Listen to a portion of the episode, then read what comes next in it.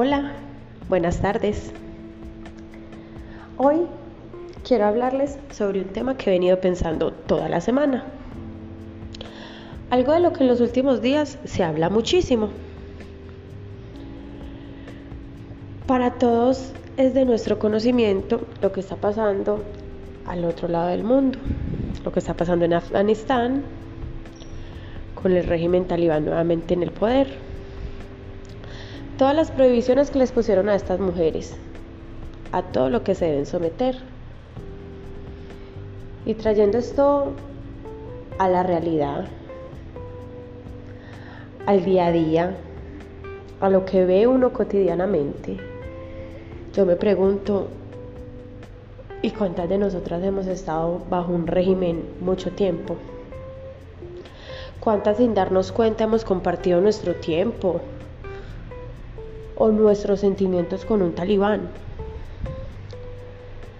con esa persona que nos quiere opacar, que nos quiere encerrar, que nos quiere decir de qué manera nos vestimos, qué amigos les parece y cuáles no les parece.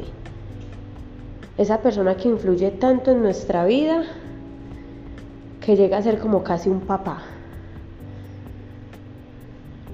Y hasta qué punto nosotros por conservar un sentimiento, una relación o una estabilidad, permitimos que ese tipo de régimen nos gobierne y que sea otra persona quien tome las decisiones de nuestra vida. Te dejo la tarea, te dejo para que pienses. Tristemente no tenemos que estar en la otra orilla del mundo para a veces estar sometidas, para a veces ser manipuladas por otros, para que a veces sean otros los que toman las decisiones, para que nos quiten el amor propio, para que nos quiten nuestra identidad. Analízalo y lo seguiremos comentando.